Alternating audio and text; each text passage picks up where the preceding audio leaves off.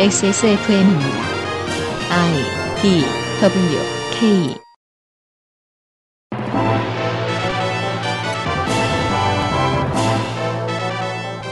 그것은 알기 싫다. 특별 기획 22 국정감사 기록실 국방위원회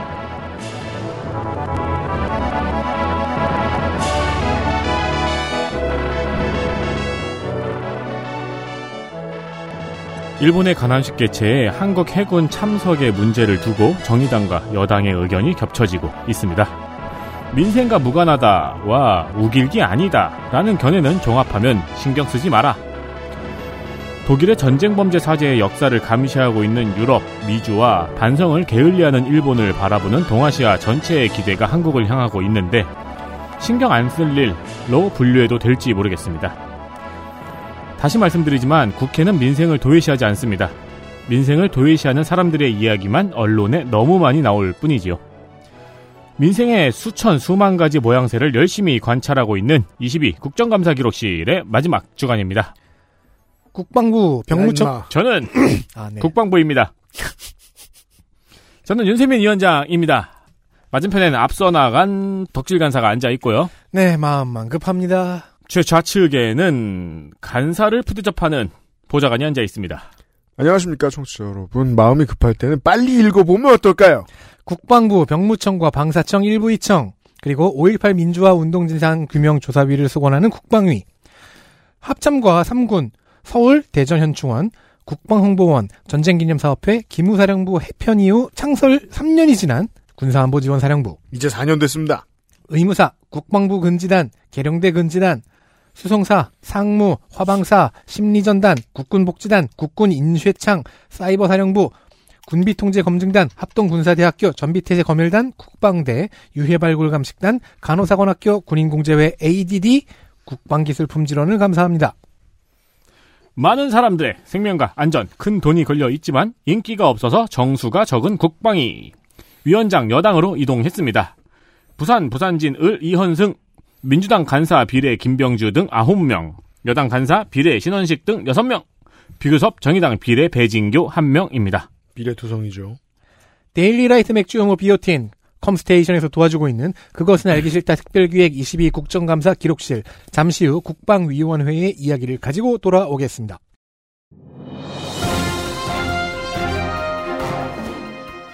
자, 전화 연결해 보겠습니다. 여보세요? 데일리라이트 맥주 효모 드셔보셨다고요? 네, 비슷한 다른 회사 제품도 먹어봤는데요. 분말이라 역하고 먹기가 많이 불편했거든요. 근데 데일리라이트 맥주 효모는 알약이라 먹기도 편하고요. 냄새가 없어 그런지 애들도 잘 먹더라고요. 이거 먹고 나서 우리 남편은 글쎄 이마선을 따라서 참... 야야야, 끊어, 끊어. 야, 끊어. 아, 통화 연결이 고르지 못하네요. 들을 말씀은 아직 많이 남아있는데 아쉽습니다. 말할 수 없는 고민 직접 확인해보세요. 데일리라이트 맥주 효모 주로 어떤 업무를 하십니까? 쓰시는 소프트웨어는 무엇입니까? 컴스테이션에 알려주십시오. 주식회사 컴스테이션. 외교 문제이자 국방 문제.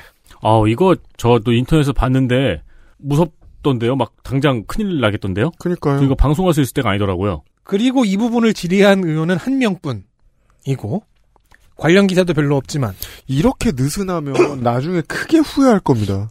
장래를 위해 고민은 해봐야 하겠기에 가져온 이슈입니다. 참전을 해도 안 해도 말이죠. 이슈 하나 양안 전쟁 정의당 배진교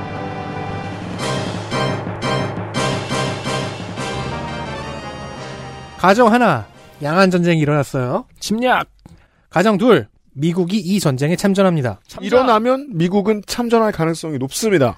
이건 최근 폴 라카메라 주한미군 사령관이 중국 침공 시에 한반도와 주한미군에 미칠 영향에 대비한다는 말을 했고요. 음.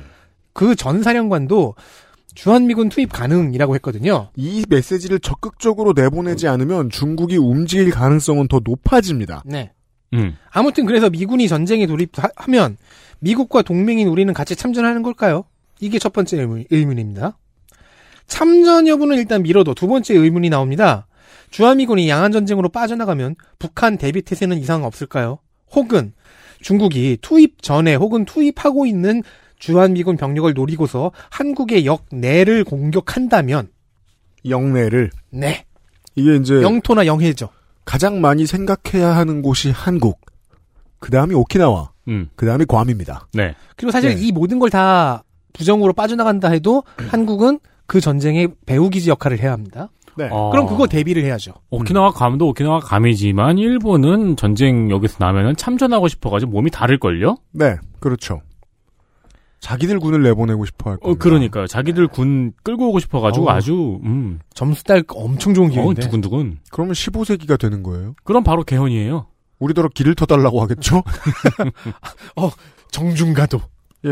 그럼 우리는 부산에서 막아서야 돼요. 음. 일단 배진교 의원이 이종석 국방부 장관에게 받은 답변에 따르면 자 한미 동맹의 영역은 태평양 지역입니다. 음. 미국 서부에서 한국까지. 음. 그래서 대만은 거기 포함이 돼요. 음. 그러니까 대만에서 미국이 참전하는 전쟁은 해당이 됩니다. 음. 다만 한국군은 국회 동의가 없으면 해외 파병이 불가능합니다. 음. 자, 그럼 국회가 동의한다면 뭐 혹은 동의하지 않는다면 여기에 대해서 장관은 미국이 한국의 우려를 알고 있기 때문에 국회가 해외 파병을 불여해도 이해해 줄 것이라는 점을 돌려서 말하면서 시사했어요. 독특하죠. 굳이 이 말을 왜 하죠? 만약에 관련된 질문이 나왔다고 치죠. 관련된 질문을 했으니까. 그러면 모른다고 해도 돼요. 음, 향후에 충실히 논의해 보겠다고 해도 돼요. 음. 그 점에 있어서 저는 이게 눈에 걸린단 말입니다. 그 낸시 펠로시 패싱과 음. 더불어서 신장 위구르 제재 불참 음. 두 가지 모두가 이상해요. 다 중국 편의를 봐주고 있잖아요. 친중이잖아요. 근데 친중 그렇게 비판하면서 된 다- 대통령이잖아요. 예. 중국몽 중국몽 거리면서. 내가 가장- 진짜 중국몽을 보여주겠다. 가장 친중적인 대한민국이 할 수 있는 선택은 뭐죠? 참전 안 하는 겁니다. 음, 가장 친중이면. 예. 그렇죠. 친중이면 참전 안 하는 거죠. 가장 친중적이라고 해서 대만을 칠 건 아니거든요. 다른 얘기고. 예. 그리고 중국이 우리 영토 쳤다고 뭐라 그래요. 그렇다고 해서 대만을 먼저 친 다음에 대한민국 대통령이 이제 대만은 우리 겁니다라고 말할 수 있는 강단이 있는 사람도 아니고요. 그래서도 안 되지만 여튼 그럼 진짜 우리나라는 반도체 짱이다. 양안 문제에 있어서 심각하게 이 문- 이걸 고민하고 있다라는 걸 드러낸 거라고 봐야 된다고 생각합니다. 네네, 진짜 고민을 하고 있으니까 이런 중국 편을 드는 쪽을 고민하고 있다. 그리고 주한미군 병력을 한국 역외로 돌리는 문제는 반드시 우리와 협의를 해야 한다. 그렇게 되어 있다고 합니다. 역대 다섯 번의 병력 감축 때도 그랬대요. 어, 참 진짜네요. 참전 안 하는 걸 계속 시사를 하네요. 그 여러모로 눈은 미국과 마주치고 있고 손은 중국과 잡고 있는 느낌이 듭니다. 그 짤. 짤 있잖아요. 아, 그렇죠. 어, 깨 동무하고 음. 네, 손은 뒤로 잡고 유명한. 있는. 음. 아무튼 한국의 참전까지는 몇 개의 벽이 있는 셈입니다. 일단 양안 전쟁처럼 태평양 영 내에서 전쟁이 나야 하고 거기에 한국의 행정부는 물론 국회에도 동의를 해야 하고 주한미군의 이동도 한국과 협의를 해야 하고 그래서 글쎄요 일단 일단 참전 우려는 좀 줄어들긴 합니다. 배진규 의원이 추천하는 추가 조치는 일본이 했던 조치입니다. 일본은 지금 살펴본 식으로 인해서 미국의 전쟁에 휘말리는 상황을 걱정해서 1961년부터 사전 협의 제도를 만들었습니다. 근데 이종섭 장관이 한국에도 이런 제도가 있다고 답변을 했어요. 근데 외교부의 문건이라 자세한 설명은 아꼈습니다. 외교부래요. 김승겸 합참의장도 거의 유사한 답변을 더 조심, 조심스럽게 했는데 의원, 장관, 의장 모두 양안 전쟁이 일어났을 때 참전 가능성은 좀 적다. 한국이 후방기지 역할을 하게 될 텐데 그에 대한 대책이 아직 미흡하다는 것을 은근히 시사하더군요. 어떤 정권이 들어오든지 그나마 그나마 가장 이상적인 방식은 후방 기지의 역할을 하되 참전을 안 하는? 민간 무역을 유지하는 거죠 중국과. 음, 그렇죠. 그게 최선의 답입니다. 정말 어렵겠네요. 그리고 그 얘기도 빼놨네요. 그 그래서 미국이 참전을 해요. 그럼 북한이 손가락을 빨고 있을까요?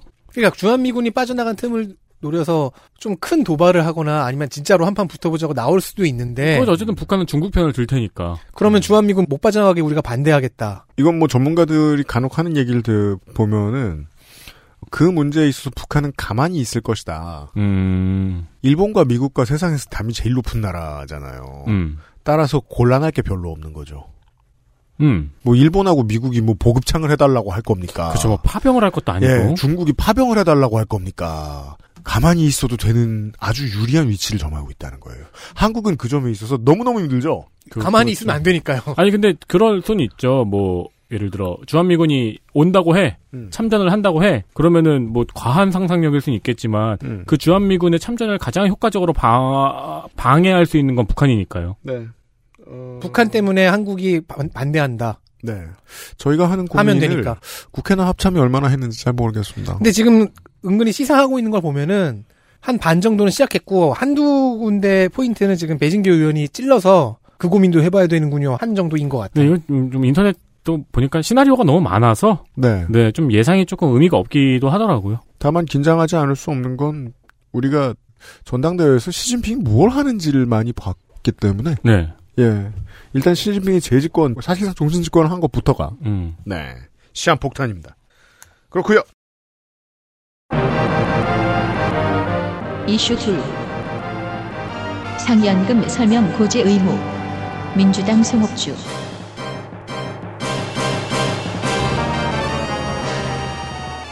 세계 상위 군인 체육 대회가 있습니다. 음. 인빅터스 게임이라고 하더라고요. 네. 네, 그 찰스 왕자가 만들었대요. 음. 올해 나형윤 왕이야. 이제 찰스 3세야. 찰스 3세 폐하야. 걔 손자인가? 그러게요. 다른 사람인가? 어쨌든 예. 네. 그 이제 늙은 포닥 있잖아요, 청취자 여러분. 찰, 찰스 왕이 아니, 만들었죠. 아니, 아니, 아니. 해리 왕자네요. 아, 해리 왕자구나. 아, 죄송합니다. 네. 네. 왕자 맞네. 음. 해리 왕자 잘생겼잖아. 음. 올해 나영윤 선수가 사이클 종목에서 금메달을 땄습니다. 음. 그리고 나서 알려진 사연은 나영윤 선수가 16년 동안 상위연금을 받지 못했다는 사실입니다. 상위 군인이 아닌데 출전하지는 않았을 거라는 전제 하에서는 이상하죠? 그렇죠. 2003년 육군 부사관으로 임관을 했고요. 음. 2006년에 강원도 고성에서 철책 경계 등을 수리하다가 고압 전기에 감전이 됐습니다. 아. 군병원에서는 치료를 못 한다고 해서 민간 병원에서 치료를 했는데 군대에서는 민간 병원에서 치료했다고 치료비도 안 줬다고 해요. 이게 되게 웃긴 게 감전 사고는 군에서 흔히 일어나는 문제가 아니니까 전문 의료진이 없을 수 있어요. 그게 군이 책임을 덜었다는 게 아니잖아요. 그렇죠. 네, 아주 비겁하죠 패턴이. 네, 그래서 수술비 3천만 원도 부모님이 내줬다고 합니다. 헐. 결국 괴사한 양파를 절단을 하고 2007년에 의병 전역을 했습니다. 음. 전역 후에는 당구장도 운영하고 사회복지사로 활동을 하다가 사이클 훈련을 해서 대회에 출전을 한 겁니다. 음. 근데 이 대회, 네. 상위 군인들이 출전한 이 대회에서 음. 나영윤 선수는 처음으로 상위 연금이라는 게 있다는 사실을 알게 됩니다. 아 누가 얘기도 안 해줬군요. 네. 그래서 국방부에 이걸 문의를 했어요. 음. 국방부에선 소멸시효가 지나서 해당이 없다는 답변만 돌아왔습니다. 음. 소멸시효가 그 급여의 사유가 발생한 날부터 5년이거든요. 음. 문제는 누구도 상위연금과 관련한 안내나 고지를 해주지 않았대요. 그러니까 모르죠. 무려 의무 고지 규정이 없습니다. 아이고, 아. 오. 좋습니다. 이런 엉성한 걸 찾아내야죠. MBC에서 국방부에 이 문제에 대해서 문의를 했는데요. 음. 앞으로 재해보상제도 안내 등을 철저히 하겠다고 답변했다고 합니다. 이건 시행령으로 얼마든지 할 수 있습니다. 당장도 할 수 있죠. 네. 국감장에선 송옥주 의원이 국방부 장관에게 이 사례에 대해서 질의를 했고요. 음. 국방부 장관은 의무고지가 필요하다고 생각한다고 답변을 했어요. 다른 무슨 말을 할 수 있겠습니까? 네. 그리고 나영훈 선수 구제에 대해서는 최대한 노력은 하겠지만 확답은 드리기 어렵다고 답변을 했습니다. 다른 할 수 있는 답이 많았을 텐데요. 그렇죠. 정말 책임지는 거 겁나 싫어요, 진짜. 어, 일단 의무고지 규정은 신설이 돼야 되고, 음. 이제 문제는 그동안 상위연금을 받지 못한 분들이죠. 네. 네, 이분들에게선 특례 같은 거를 만들었던 사례가 전에 있긴 하더라고요. 이런 음. 류의 특례는 시행령으로 안 됩니다. 국회가 나서야 됩니다. 그렇죠. 그리고 이제 송옥주 의원은 이게 5년의 소멸시효가 필요하냐? 음. 까지 문제 제기를 했어요. 음. 네. 근데 이제 군대에서 이게 어- 어디까지 이게 법이 개정이 돼서 어디까지 가냐면은 전역할 땐 몰랐는데 음. 전역하고 좀 지나니까 그걸로 병이 생겼다. 그렇죠. 예, 그 경우가 있어가지고 5년의 소멸시효가 있다고 하는 건데 음. 이 부분은 논의가 좀 필요한 것 같습니다. 음, 아무튼 올해 금메달을 따게 된 이 선수가 네, 올해에서야 이런 그 보훈 제도가 있었다는 걸 알게 됐고 아무도 안 알려줬고 네, 어, 자동 적용도 안 됐고 그렇습니다. 의무 고지도 없었다라는 얘기였습니다. 그러게 자동 적용도 안 되고 신청 안 하면 그냥 넘어가는 거라니. 음, 그죠. 이 보훈처의 업무에 대해서는 예전에 피중령이 처장이었을 네. 때 그런 거 했었거든요. 관련된 제보 받는 방식을 획기적으로 늘리는 무언가를 제가 본 적이 있었어요. 엉성한 게 너무 많을 때는 제보라도 우르르 받아야 되잖아요. 음. 예. 근데 이건 뭐 본인이 계속 모르셨다니까 말이에요. 그러니까요. 네. 이 나라는 걔 보온을 안 챙기려고 굉장히 열심입니다. 네. 군인 노조가 없어서 그런가? 군인 노조 있어야 될 것 같아요. 군인 노조, 하, 군인 노조가 갈 길이 진짜 머네요. 근데 그니까 말입니다. 공무원 노조도 인정을 못 받는 판국에. 네. 생각해보면, 이렇게까지 군사력을 중요시하는 당이 자꾸 정권을 잡는, 예전엔 안 그랬습니다만. 네. 그런 나라에서는 군인 노조가 있어야 유능한 사람들이 군인 하고 싶어 하죠.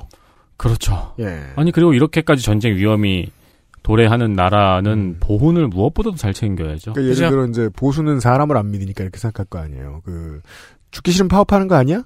아니에요. 죽는 게 문제가 아니라, 죽기 전까지의 과정 때문에 파업하는 거죠. 음, 네.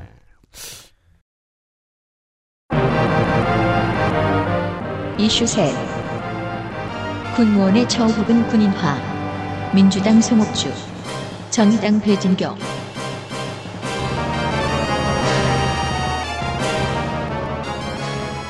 노조가 없는 건 군무원도 마찬가지입니다. 음. 왜냐면은 특정직 공무원은 공무원 노조 가입이 불가해요. 음.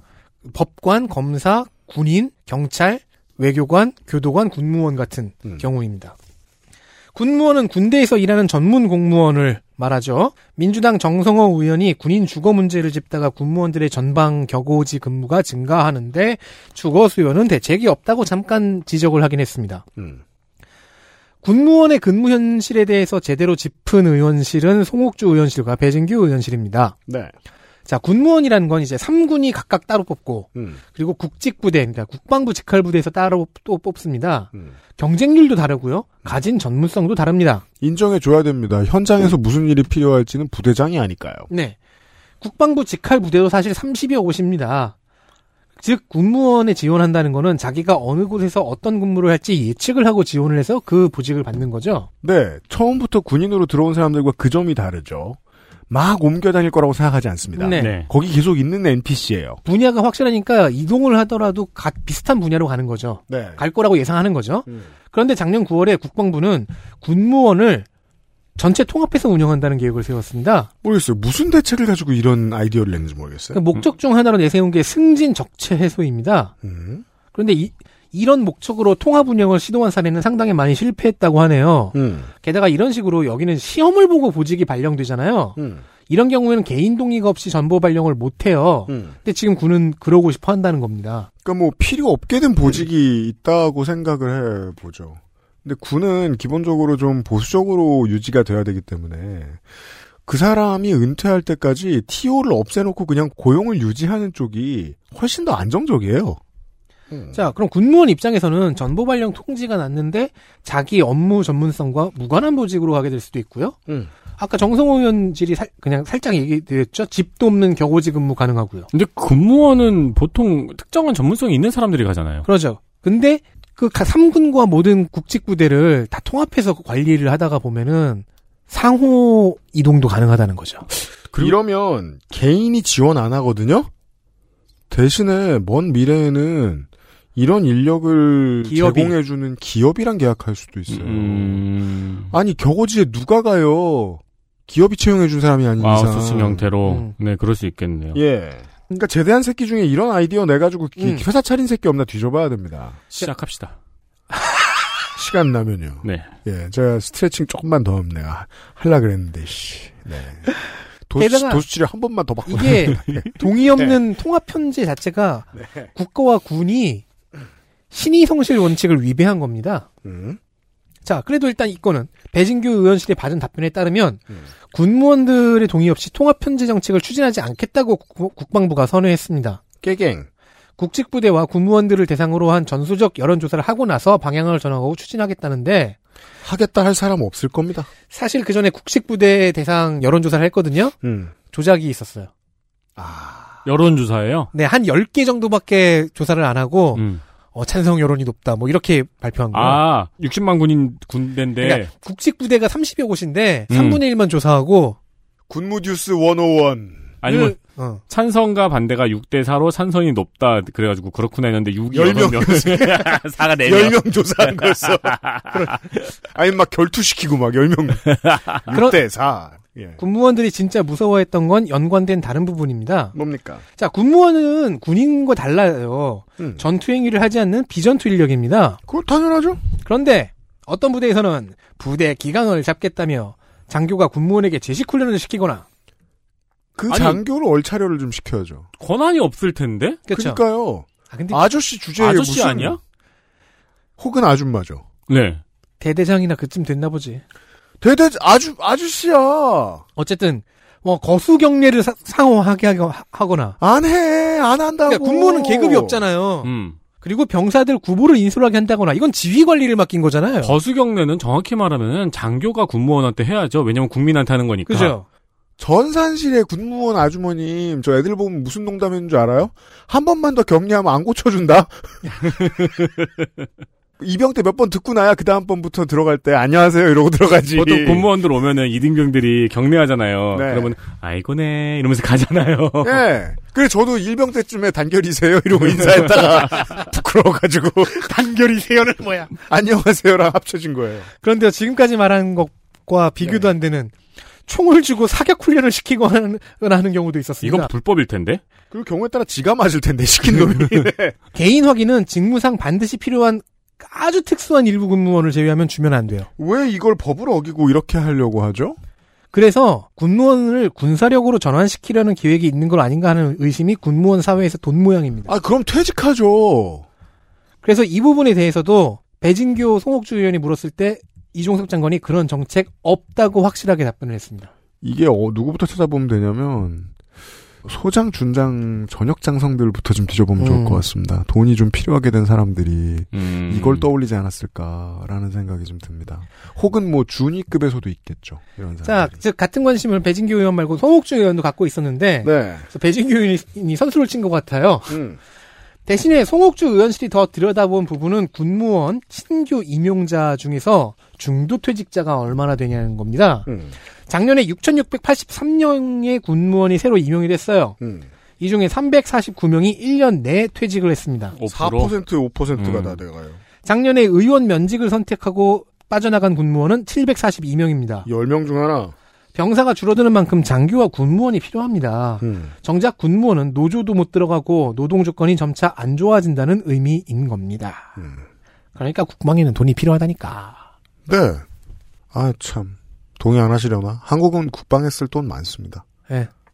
네, 전 그렇게 생각합니다. 어, 진짜 훈련에 참여하는 경우가 많다고 그러네요. 미친 거 아니야. 그럼 난 그 직장 안 하죠. 그죠? 직업 선택의 자유가 없는 줄 알아요? 어떤 아니, 그- 노인네들은. 경례를 하면은 안 어디부터 어디까지 해야 돼? 그러니까 계급을 어, 디로 쳐줄 거야? 이등병한테도 해야 돼? 영에 완전히 어, 영에 어긋나요. 영에 어긋나요. 예. 그거야말로 군기문란이죠. 자. 어, 훈련들을 많이 하나 보네요. 이게 그러니까 군무원 현역 현- 현직 아니 군무원이다. 직무, 직무 상 훈련에 참여해야 되면 할 수도 있죠. 근데 그런 정도가 아니잖아요. 지금 음. 그 보고되는 사례들은. 자, 배진교 의원하고 송옥주 의원한테 장관이 혼났습니다. 장관이 혼나고 만약에 불호령을 낸다. 그럼 공문이 떨어지겠죠. 음. 막 어떤 바보 사단장은 막 군무원 화합의 날 아주 굳이 일요일에 불러가지고 맛없는 거 먹게 하고 그러니까 그런 부작용만 하면 잘될 수도 있겠죠. 하지만 장관이 그렇게 열심히 아니고 좀 미온적이라면 지금의 악습은 반복되겠죠. 음. 네, 왜냐하면 자율에 맡기니까요. 음. 네, 좋습니다. 어쨌든 이 두 의원은 이거 홍보하더라고요. 군무원 여러분 저희가 아니라는 답변을 받아냈습니다. 음, 음. 자, 저희 3주 방송하는 동안 뉴스에 제일 많이 나오는 이슈를 다룹니다. 이슈 네. 일본 관함식 우길기. 민주당 김용배, 서른, 윤덕.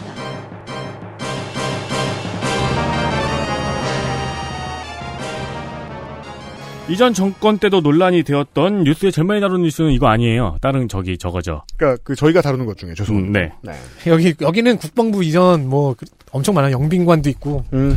이전 정권 때도 논란이 되었던 국제 관함식. 일본의 해상자위대는 아직 우길기를 사용하고 있습니다. 아, 네. 그 우리나라 국방장관에 하면은 저 우길기 아니래요. 네. 네. 이 중심이 옆으로 약간 틀어진 우길기라서 우길기랑은 다르다고 하기도 하죠. 저는 궁금합니다. 몇 도 틀어졌느냐. 2018년에 제주에서 국제 가남식 행사를 열었을 때 일본에서 우길기를 건 함정을 파견하겠다고 통배온 일이 있었어요. 음. 어, 우리 해군은 자국 국기와 태극기만 걸고 오라. 일장기랑 태극기만 걸고 오라고 요청을 했고 음. 일본이 반발을 했습니다. 네. 결국 전 제일 웃긴 반응이 그거였어요. 그 TV에 설명 나오잖아요. 이종섭 장관이 음. 이게 옆으로 약간 틀어져 있고 우길기하고 다르다 이렇게 설명 자막으로 쭉 나와 있잖아요. 그 본 사람들이 오 일본 국방부 장관 이름이 이종섭이야. 근데 왜 직함이 국방 대신이 아니야? 네. 조총련 만세. 일본은 우길기를 안 걸고 올 바에는 참석을 안 하겠다고 음. 반발을 했고 우리나라에서는 안 된다고 하자 일본이 이제 우리나라에서 참가를 거부했죠. 네. 네, 우길기 달고는 못 온다. 음. 그 참가를 안 했고요. 2019년에는 중국에서 인민해방군 해군 창설 기념 국제 가난식에서 음. 중국이 웬일로 우길기 개항에 이의를 제기하지 않았어요? 네. 어, 우리 해군은 조금 낮은 급의 배를 보내서 불만을 표시했습니다. 음. 근데 이게 언론을 찾아보니까 또 2015년 이전에는 별 문제가 없었다고 하더라고요. 네. 네, 그냥 우길기가 오기도 하고 가기도 하고 막 그랬나 봐요. 음. 뭐 일본이 우리나라에 들어오는 건 문제이긴 하지만 참가는 할 수 있지 않느냐라고 네. 할 수도 있는데 음. 이 문제는 관함식에 참석하는 외국 함정은 그 주최국의 주빈이 탑승한 함정에 경례를 해야 되거든요. 음. 이게 문제가 되는 거죠. 네. 그 함정에는 우길기가 걸려 있을 테니까요. 그렇죠. 민주당 의원들이 이거를 지적을 했고요. 음. 국감장에서 해군 참모총장은 아직 참석 여부가 결정이 안 됐다고 했습니다. 음. 뭐 서른 의원 등이 배는 안 보내고 사람만 보내는 식의 지혜로움을 요구하기도 했고요. 네. 그러다가 지난달 27일 국가안전보장회의에서 관함식에 참가하기로 결정을 내렸습니다. 그냥 가자. 한일 관계 개선을 위한 의지라고 언론들은 해석하고 있고요. 또 한미일 군사 협력이 있긴 하니까 언젠가는 넘어가야 할 문제이긴 합니다. 네. 좋아, 빠르게 가. 음. 근데 그래서 결국 우길기 경례를 하게 될지 안 하게 될지는 두고 봐야 알죠. 음. 이 재밌는 거는 유피님이 말씀하셨듯이 일본 외무성에서 뒤져보면 우길기 홍보 자료가 있어요. 네. 이 외무성에서 아직 이걸 홍보를 하네요. 해상자위대 깃발에 대해서 1954년 자위대법 시행령 제정에 따라서 해상자위대 기는 우길 모양을 사용하고 있다. 법이 이렇다. 고 일본에서 홍보를 하고 있어요. 음. 근데 우리나라 국방부에서는 음. 두 깃발은 형상은 비슷하지만 자세히 놓고 보면 차이가 있다. 라면서 우길기가 아니라고 말한다는 점입니다. 음. 이런 눈 가리고 광은 굳이 안 해도 될 것 같은데요. 그러니까요. 그냥 참석만 하고 오지 뭘 굳이 우길기 아니래. 아니 일본 관광청이 한국에 돈을 써가지고 광고를 하는 건 이해를 해요. 근데 일본 국방부가 광고를 하고 있는 거 아니에요. 자기들 돈도 안 쓰고. 마치 도쿄 전력에 있는 자료를 일부러 비공개 돌리고 보낸 주일 대사관처럼. 그것도 모델이 한국 국방장관이에요. 윤하 씨가 아니고. 윤하 씨는 어울리기나 하지. 그 차이를 분명히 해야 돼요. 왜냐면 국민의힘이 내로남불이라고 할 때마다 아, 늘 불쾌한 왜곡이 있기 때문인데요. 오브치케이조 총리는 사죄를 했어요. 네. 사죄라는 단어를 썼습니다. 통렬한 반성입니까? 통절한 반성입니까? 음. 사죄라는 단어를 썼어요. 그러면 김대중 대통령이 일본의 변화를 받아들이고 그걸 가속화시키기 위해서 무슨 화답을 해야 되잖아요.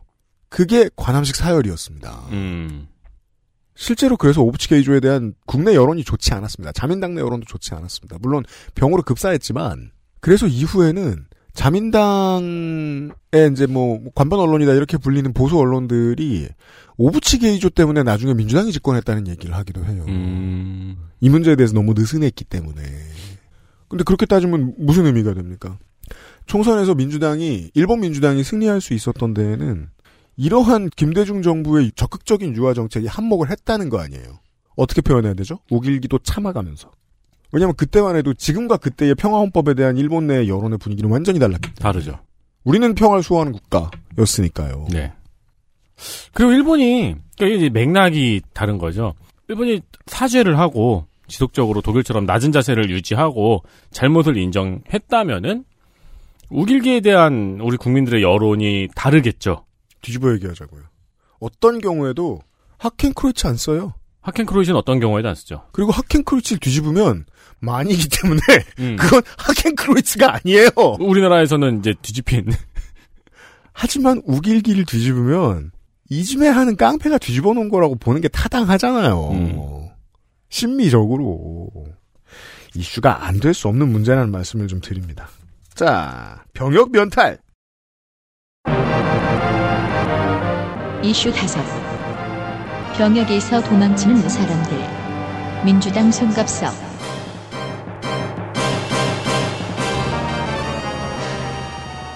국방위 국감은 온갖 병역 면탈과 면제를 구경하는 재미죠. 네, 그 레파토리는 빠질 수 없습니다. 송갑석 의원은 병역을 피해 도망치려다 잡힌 통계를 들고 왔습니다. 그거 하나 들여다봅시다. 그 추노 추노 그죠? 국세청 국감에서 탈세 보듯이 이건 해야 됩니다. 음. 역시 병역 기피는 꾀병이 우선입니다. 그럼요. 최근 5년 동안 정신질환을 가장한 건수가 106건입니다. 나 이거 아. 가장하기 힘들 텐데. 많이 많이 제- 줄어들었구만 이런 거 말하려고 그랬는데. 제 고등학교 동창 중에 한 명이 이거 정신질환 가장하려다가 진짜로 되게 희귀한 반사회성 성격장애로 진단이 돼갖고 정밀 검사 받았어요. 그래서 들켜서 갔어요. 그러니까 가장을 하려고 했. 응. 네, 뭐 건강을 기원합니다. 아니 그렇게 원래 없는데 그게 나와버렸어. 안 건강하시면 어떡해요, 지금. 네. 고의로 비만을 만든 경우가 112건입니다. 적네요, 제가 아. 생각하는 것보다. 고의로 마르는 것도 어렵고 고일로 마르는 게 더 더 어렵죠. 둘다 고- 어렵습니다. 마르는 기준이 거의 뭐 뼈다귀 수준일걸요? 40kg대 초반, 네, 30kg대 네, 후반이었습니다. 좀더 쉬운 건 고의 문신이죠. 음. 56건. 이게 아마 신체 80%인가 음. 몇 퍼센트 이상을 차지해야지 음. 이게 면제가 되는데 너무 힘든데요? 엄청 힘들고 엄청 비쌉니다. 네. 음. 그리고 그거 열심히 하다가 법 개정되는 수가 있어요. 그럼요. 그리고 네, 살은 한 번에 다 받지는 못하거든요. 살은 빼면 되지. 음. 심지어 학력을 속인 매우 신기한 경우도 15건입니다. 졸업 안 했다. 공부를 안 했다! 중학교 졸업 안 했다. 제 친구 중에는 집이 어려워서 진짜로 고등학교 졸업하자마자 일순도 와야 돼갖고 음. 졸업 직전에 자퇴한 친구 있었는데 자 이렇게 366명이 걸려서 검찰에 넘어갔습니다. 음. 그리고 도망은 역시 해외죠. 해외로 안 갔는데 도망갔다고 할 수 없잖아요. 음. 공소시효도 없는데. 네. 네. 병역 기 피자 중에서 해외로 도피한 경우가 916명이고 음. 이들 대부분은 성공했습니다. 너무 궁금해요. 어디서 정착한 거예요? 음. 미국이겠죠? 네, 대부분 미국이에요. 한 60%가. 진짜요? 미국 뭐 일본 어, 뭐 그럼 남은 여생 안 돌아오기로 한 거예요? 820, 60%는 다른 거구나. 음. 자, 820건은 기소 중지. 한국으로 안 들어와서 그런 것 같죠? 음. 기소 유예는 35건, 선고 유예는 17건입니다. 기소 중지는 그냥 평생 거기 썩었다. 어. 라는 얘기 같고. 유예들은 아마 뭔가 사정이 있었던 경우 같은데, 음. 그게 이 정도라고 보면 될 것 같습니다. 예. 징역형은 오직 한 건. 오. 916명 중에서 유일하게 걸려 처벌받은 이 사람이 궁금합니다. 그러니까 의도적인 이런 범죄에 해당하는 경력 깊이가 아닌 뭐 여호와의 증인인가요? 모르겠네요. 그 업적 아닐까요? 업적 모아야 돼서 아, 국적, 국적, 수집? 아니 이제 아니 저저 악명 올리려면 아, 음, 징역 음. 살아야 되잖아. 그만해. 버, 버킷리스트 그만해. 예. 그 사람 막 뛸 때 되게 높이 뛰는 거 아니야? GTA의 그래비티를 가지고. 한편 아예 국적을 포기하는 강수를 둔 사람들이 2만 4,986명입니다. 이게 본체입니다. 이 중에 60%는 미국. 음. 병무청은 이 사람들은 외국인이 돼서 우리는 통계도 모른다. 그래서 우리가 손을 댈 대상이 아니다라고 했지만 송갑석 의원 씨는 숫자를 갖고 왔어요. 자, 통계는 모를 수 있어도 그 사람들의 면면은 느껴집니다. 한국인들은. 자, 기존에 원정 출산이 되어서 나온 아이, 먹고 살 만한 집안에서 나이를 먹을 만큼 먹자 국적을 미국으로 고른 사람들 대다수겠죠. 음흠. 어쨌든 여기까지의 사람들은 거짓말을 하고 도망을 치고 국적을 버렸어요. 음. 근데 운이 좋은 경우도 하나 있습니다. 뭐라요? 사회복무요원으로 분류가 됐는데 음. 그래서 소집 대기를 하고 있잖아요. 네. 이제나 저제나 데려가려나 음. 3년이 넘은 경우죠. 음. 현역으로 안 가는 것도 신나는데 장기 대기로 병역 면제라니 네. 이들의 숫자는 5년 동안 5만 2,013명입니다. 합법. 연애 만 명이면 꽤 큰 손실인데. 그러게요. 원래 이 제도는 소집 대상자가 현재 티어보다 너무 많아서 오래 기다렸거나 아니면 격오지에 살아서 오래 기다린 경우 이런 사람들을 배려하려고 만든 제도입니다. 음. 그런데요, 지금 격오지에 살아서가 있잖아요. 음. 이 숫자 중에서 99.9%가 도시거주자였고요. 음. 낙도 원거리 지역에서 장기 대기한 사람은 6명 뿐이었습니다. 네.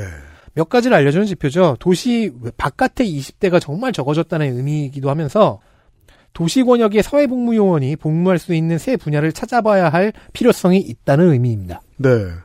로컬하게는 갑자기 지원자가 몰려서 군대에 못 가는 경우도 있죠.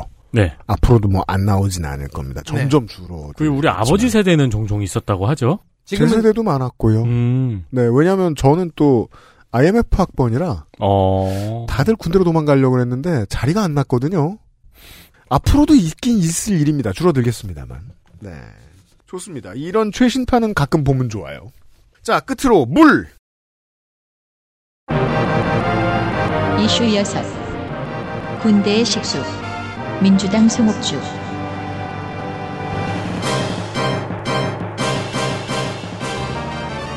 군대 있을 때 식수 어떻게 드셨어요? 정수기죠. 정수기. 네. 덕질이는.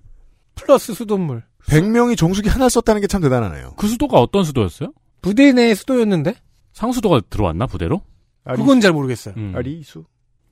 아니 강원도에 있었는데 왜 아리수가 나와? 저는 음. 처음에 훈련소 들어가고 처음 자대 배치 받을 때는 그 지하수 끓인 물을 받아 먹었어요. 음. 매일 아침마다 이렇게 말통이라 그러죠 석유통. 음. 그거 들고 가가지고 물을 받아와서 그걸 내무실에서 하루 종일 먹는 거였거든요. 음. 나중에는 이제 정수기가 들어왔는데 음. 부대에서는 그래봤자 지하수를 정수기에 넣는데 음. 정수기가 무슨 의미가 있나? 음. 라는 설왕설래가 많았습니다. 네. 그래서 아침마다 물 받아와가지고 그걸 하루 동안 먹는 게 일과였고, 음, 그래서 이제 코디께서 오시는 날에 네. 일과 시간이 끝나고 오시면 한 5시쯤에 음, 음. 오신다. 그러면은 이제 라면을 든 놈들이 이렇게 줄줄 서가지고 맞아 맞아 그랬어 그랬어. 언제 끝나시나 아니, 아니, 쳐다보고 아니, 내무반에 열탕기, 미- 그, 미- 없습니다. 정수기는 더 늘어났을 거예요. 네네. 네, 그 얘기죠. 돼지꼬리 안 썼어요, 혹시? 그 뭐라요? 그 농업용수 달구는 용도로 쓰는 건데, 이만한 열선. What? 이렇게. 몰라 나 그거를 저건 조금 물어볼게 이만한 바켓스에 넣어놔가지고, 몇 시간 기다리면 따뜻한 물이 돼요. 그걸로 부대원이 씻는 거예요. 일단 지하수가 오염이 돼 있다면은 정수기도 한계가 있는 거죠. 한국일보에서 강원도 화천군에서 군생활한 조 씨의 예시를 들었는데 네, 저희가 지금 한국일보 기사의 표를 보고 있습니다. 정수기 물을 먹다가 단체로 식중독에 걸렸었고 나중에는 물을 사 먹었다고 하더라고요. 정수기 관리가 불량했다. 이거는 전투력에 치명적이잖아요. 치명적이죠. 네. 그래서 병사들이 물을 사 먹었다고 하더라고요. 음. 송옥주 의원실이 국방부로부터 받은 자료를 확인해 본 결과 아직 13.6%가 부적값으로 판적이 됐다고 합니다. 너무 높은 비율인데요. 네.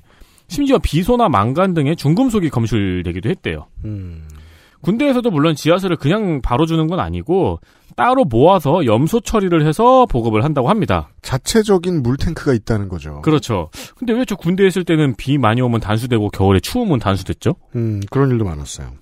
아무튼 그 염소 처리란 군용 수도에서 부적합 비율이 10%가 넘었다는 이야기예요. 음. 이게 2017년에는 5.9%였는데 점점 올라간 거거든요. 어 음. 예, 검사를 좀 더 정확하게 한 건지 음. 아니면 관리를 못한 건지는 모르겠네요.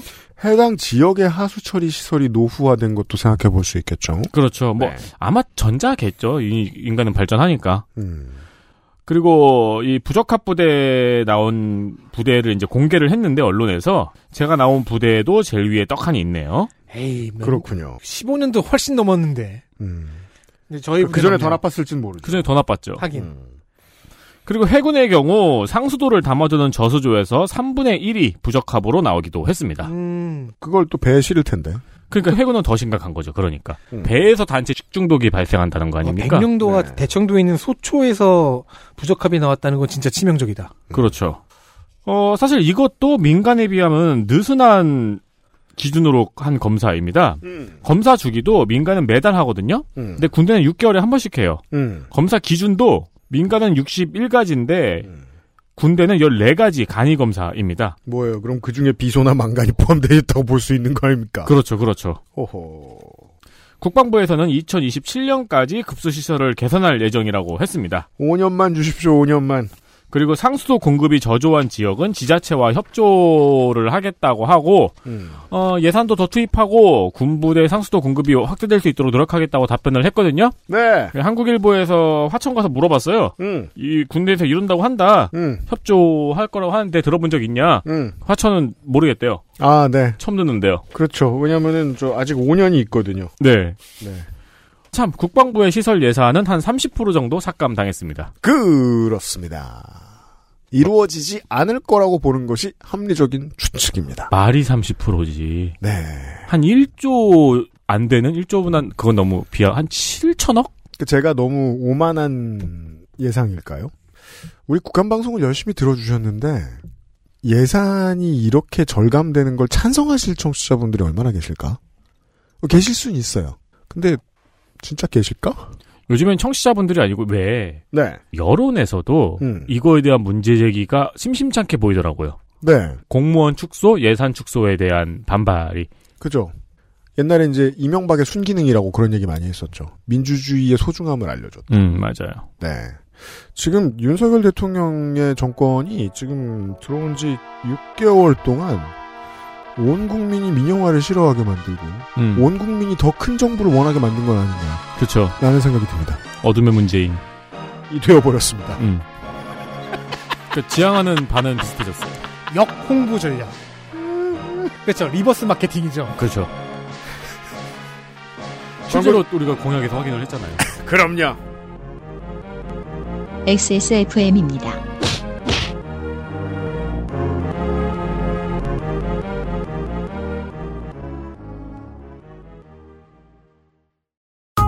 내장 그래픽을 갖춘 안정적인 CPU, CPU의 가장 적절한 메인보드. 하드디스크만 써본 분들은 상상조차 하기 힘든 속도의 M.2 SSD. 기능성과 디자인을 모두 충족하는 케이스까지 이달의 PC로 빠르게 구매하실 수 있습니다. 010-8279-5568 원하시는 다른 어떤 사양도 대처할 수 있는 컴스테이션에 문의하셔도 좋습니다. 주식회사 컴스테이션. 좋아요. 진짜 확실히 좋아졌어요. 어, 이렇게까지 효과가 좋을 줄은 몰랐어요. 자신감이 생기니까 어제는 소개팅도 했다니까요. 아, 저한테 진짜 잘 맞는 것 같아요. 저 이거 먹으니까 세상에나. 아, 저 이마선을 따라서요. 잠먹. 야야, 잠만. 마고 마고 마고. 누구 망하는 걸 보고 싶나? 말할 수 없는 고민? 직접 확인해 보세요. 데일리 라이트 맥주 효모.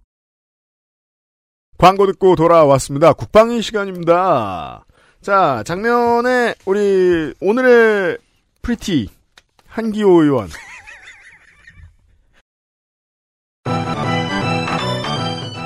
장면 하나. 한기호의 정치 군인 선언.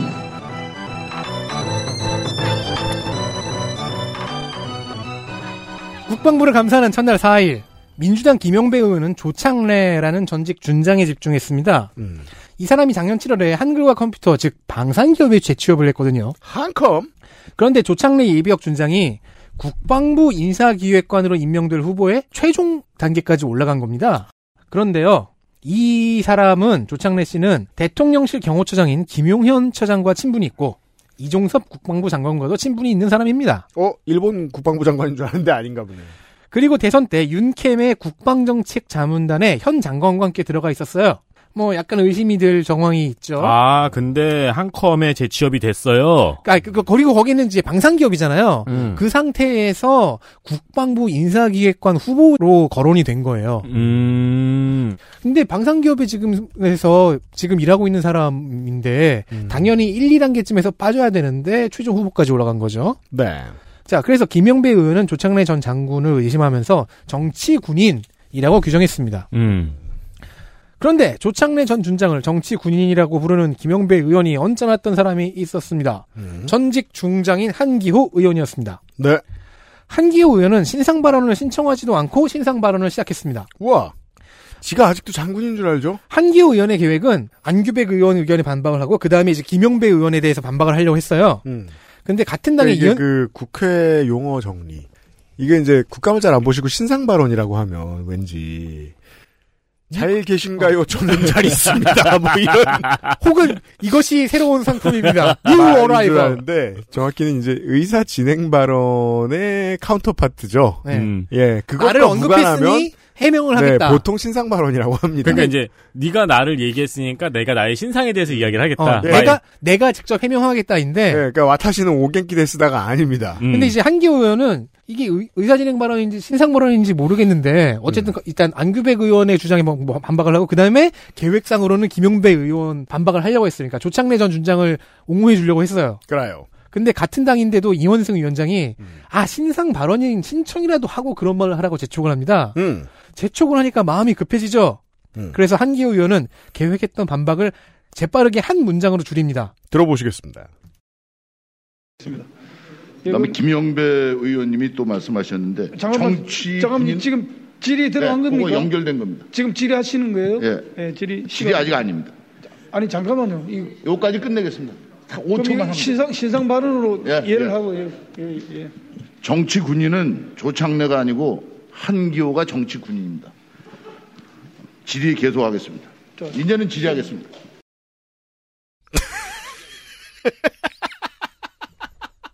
순식간에 하나회가 되어버렸어요, 본인이. 아 근데 아니지 군인이 아니지 국회의원이니까 정치죠 그냥.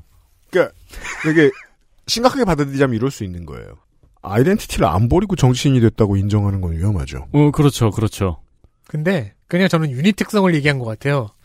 현직 정치인이고 전직 군인이니까 합치면 정치 군인이다. 그렇게 생각하고 말한 거죠, 지금. 근데 음. 여러 가지가 이상해요. 왜 한기호 의원이 조창래 전 준장을 변호해 주려고 하고 있으며 음. 왜 조창래 전 준장은 정치 군인이 아닌가? 와 그러면은 이 말에 의하면은 대통령은 정치 검사네요. 그렇죠. 조언은 정확히 똑같죠. 네. 정치총장이죠. 네. 네. 앞으로 정치 군인이라 불러도 한기호 의원은 기뻐할 겁니다. 자기를 인정해 주니까요. 본인 워딩입니다. 이게 욕이라는 사실을 모르는 건지. 네. 다시 한번 본인 워딩으로 한기호가 정 군인이다 라고 말했습니다. 정치 군인 한기호. 네. 춘천 철원 화천 양구죠. 또 한기호. 장면 둘. 한기호의 짬밥.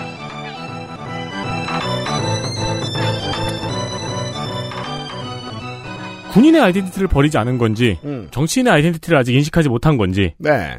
이 월급 공무원에 대한 지적이 있을 때도 한기호 의원이 나왔습니다. 음. 이 한기호 의원이랑 김병주 의원이 설전이 붙었어요. 이게 아마 20일이었나? 거기 육, 육군본부 감사였죠. 음. 둘다 군인 출신이죠. 네.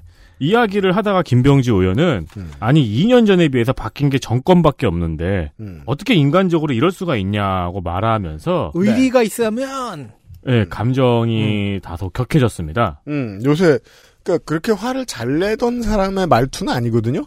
근데 이번 정권 들어서 화가 늘었습니다. 김병주 의원이. 네.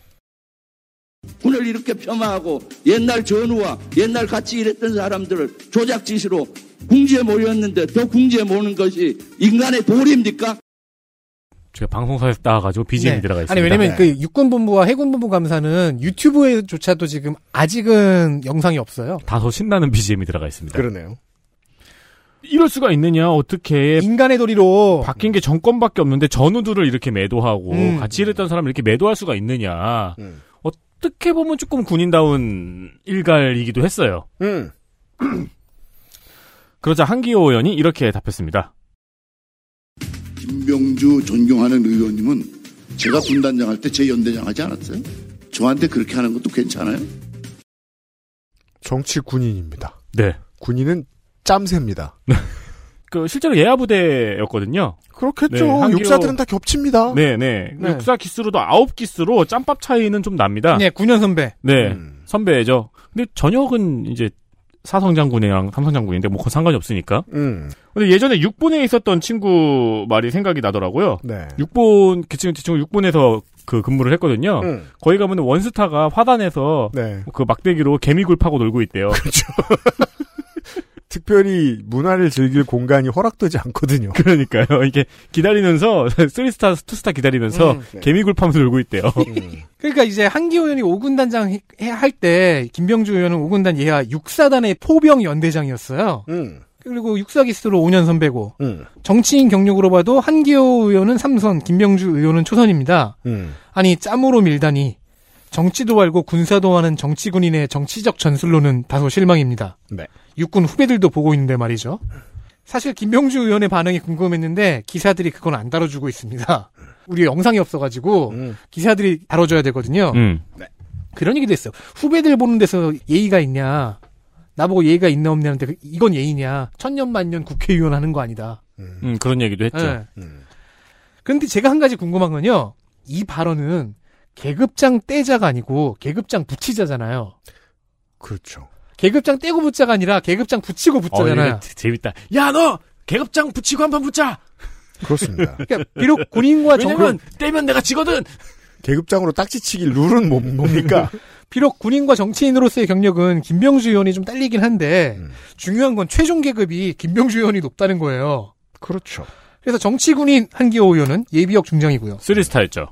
김병주 의원은 예비역 대장이거든요. 포스타죠. 정 선배고 뭐고 계급장을 딱 붙이는 순간 김병주 의원이 이기는 거 아닌가요? 그러니까 개미굴을 괴롭혀야 됩니다. 한기호 의원은 그 교육사령관이었고 어, 마지막 보직 기준으로 한기호 의원 교육사령관이었고 김병주 의원은 한미연합사 부사령관이었죠. 음. 대한민국 국군의 교리들을 다 뒤져봤을 때 한미연합사 부사령관은 포스타 중에서 제일 센 사람입니다. 네. 계급장 붙이면 진다. 근데 뭐 육사 기술을 더 중요시하겠지, 육사끼리는?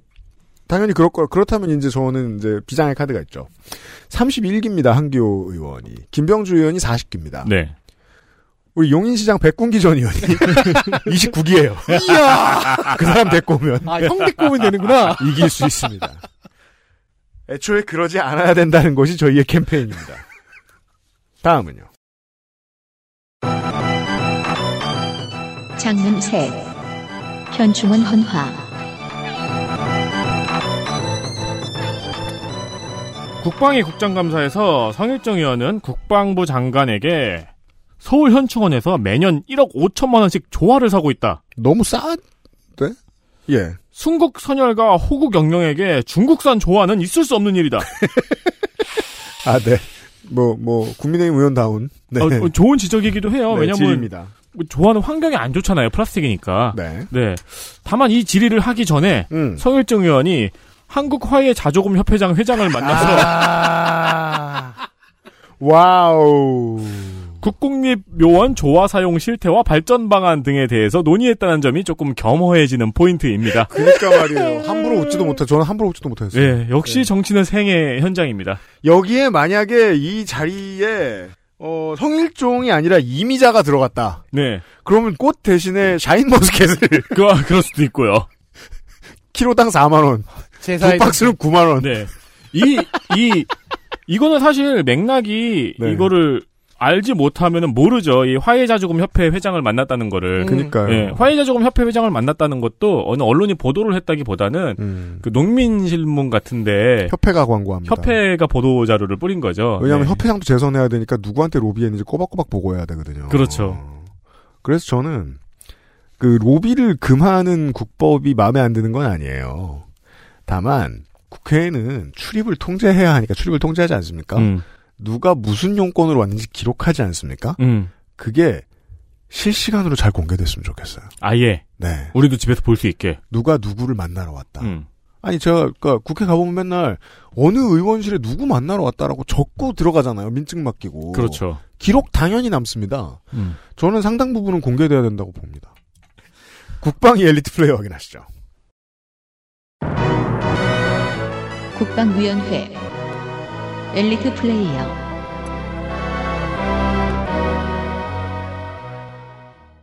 더불어민주당 경기 화성갑 송옥주 의원입니다. 네.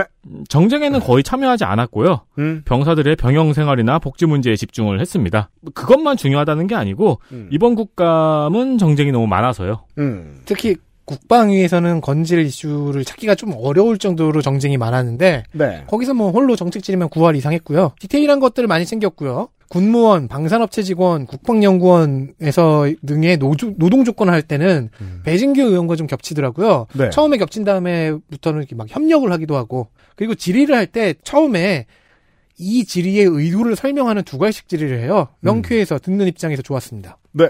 전반기 때부터 어떻게 그렇게 된 건지 모르겠는데 인정을 많이 받았던 것 같습니다. 당내에서 여가위원장도 했고 다른 상임위원장도 아무튼 전반기에 위원장 두개 했는데 이 사람 보좌관 중에 성폭력을 저지른 사람이 있어 미끄러졌죠. 맞아요, 맞아요. 네. 예.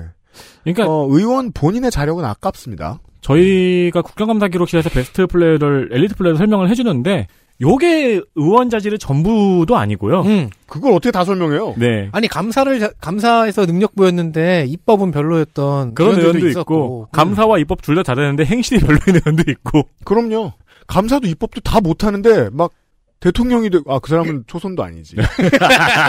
있을, 있을 수 있는 거예요. 다양한 경우가 있어요. 그러니까 여기서 다 추천하는 게 아니에요. 맞습니다. 여기는 이제 감사 능력만 평가하는 자리니까요. 네. 두 분 다 뽑아주신 위원이 한 명 더 있습니다. 네, 더불어민주당 광주 서갑 송갑석 의원입니다. 정쟁 최일선에 있었고요. 음. 지역 민원도 들고 오는 등 선정하기가 힘들었는데 어, 그래서 자료를 찾아봤어요. 음. 근데 자료에는 군 잔병급식, 군 성범죄, 부사관학교 운영시설 등 실속 있는 질의가 많이 있었더라고요. 네.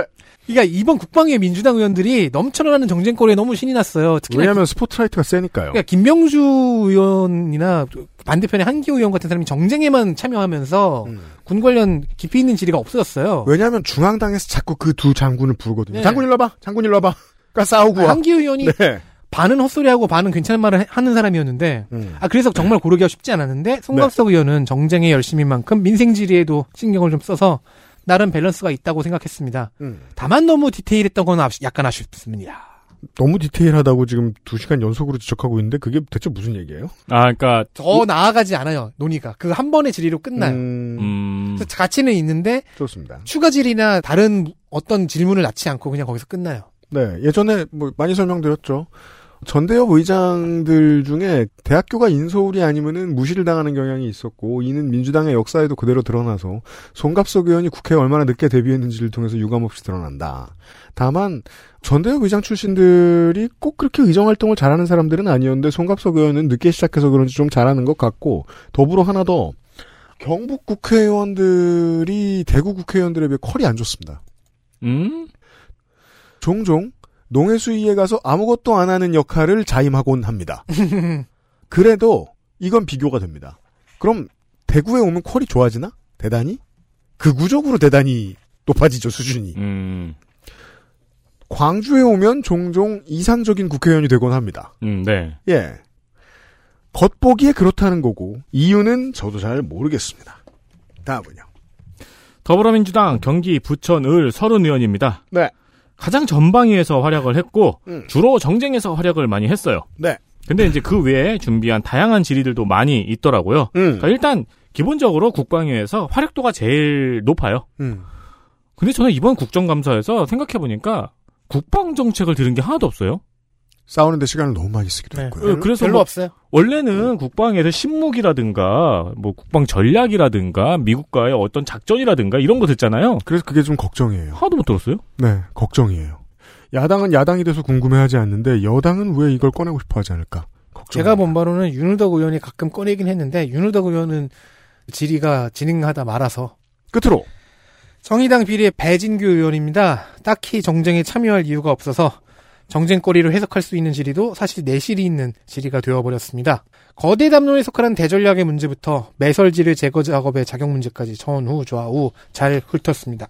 물론 배진교 의원은 이제 다른 계파의 수장이고 어, 참여계와는 아무 상관도 없습니다만 참여계가 사실상 정의당에서 쫓겨나면서 남겨놓고 간 흔적이 바로 국방 관련된 철학입니다. 음. 그전엔 그런 게 없었어요. 생겼죠. 네. 군 강국의 삼인주의 정당처럼 되었어요. 음. 저는 그게 어, 참여계가 정치적으로 유일하게 정의당에 제대로 끼친 영향이라고 생각합니다. 그게 배진교에게서 보인다는 게 가장 상징적입니다. 다른 사람도 아니고. 자. 국방위까지 만나보셨습니다. 마지막 주를 시작했습니다. 네. 원래 국방위는 막 제가 막 신식 무기 공부해 오고 맞아요. 덕질이님 음. 막 작전 작계 같은 거 준비해 맞아요. 오고 막 공, 공부한다고 피똥 싸고 그랬었는데 근데 아, 국방부 청사 이전 금액 뭐 이런 거 강릉 낙탄 사고 이, 이 얘기에 모든 게 다 묻혔어요. 네. 그니까요. 국방 강국 국감은 아니에요, 더 이상. 네, 그러니까요. 그렇게 어, 바뀌었습니다. 일단 월북 공무원으로 막 음, 한참 월북 공무원도 네. 있고 그나마 좀 나온 이슈가 그거였네. 그 방산 수출 사업이 잘 됐다. 뭐그 그 정도가 좀 나오고 저희들은 내일 이 시간에 어, 위원장하고 저하고 덕질정책연구위원과 함께 다시 돌아오도록 하겠습니다. 덕질 간사 수고하셨고요. 네 네, 맑아서 문고 쓰세요. 문광희 때 뵙겠습니다. 내일 다시 만나요, 청취자 여러분. XSFM입니다. I D W K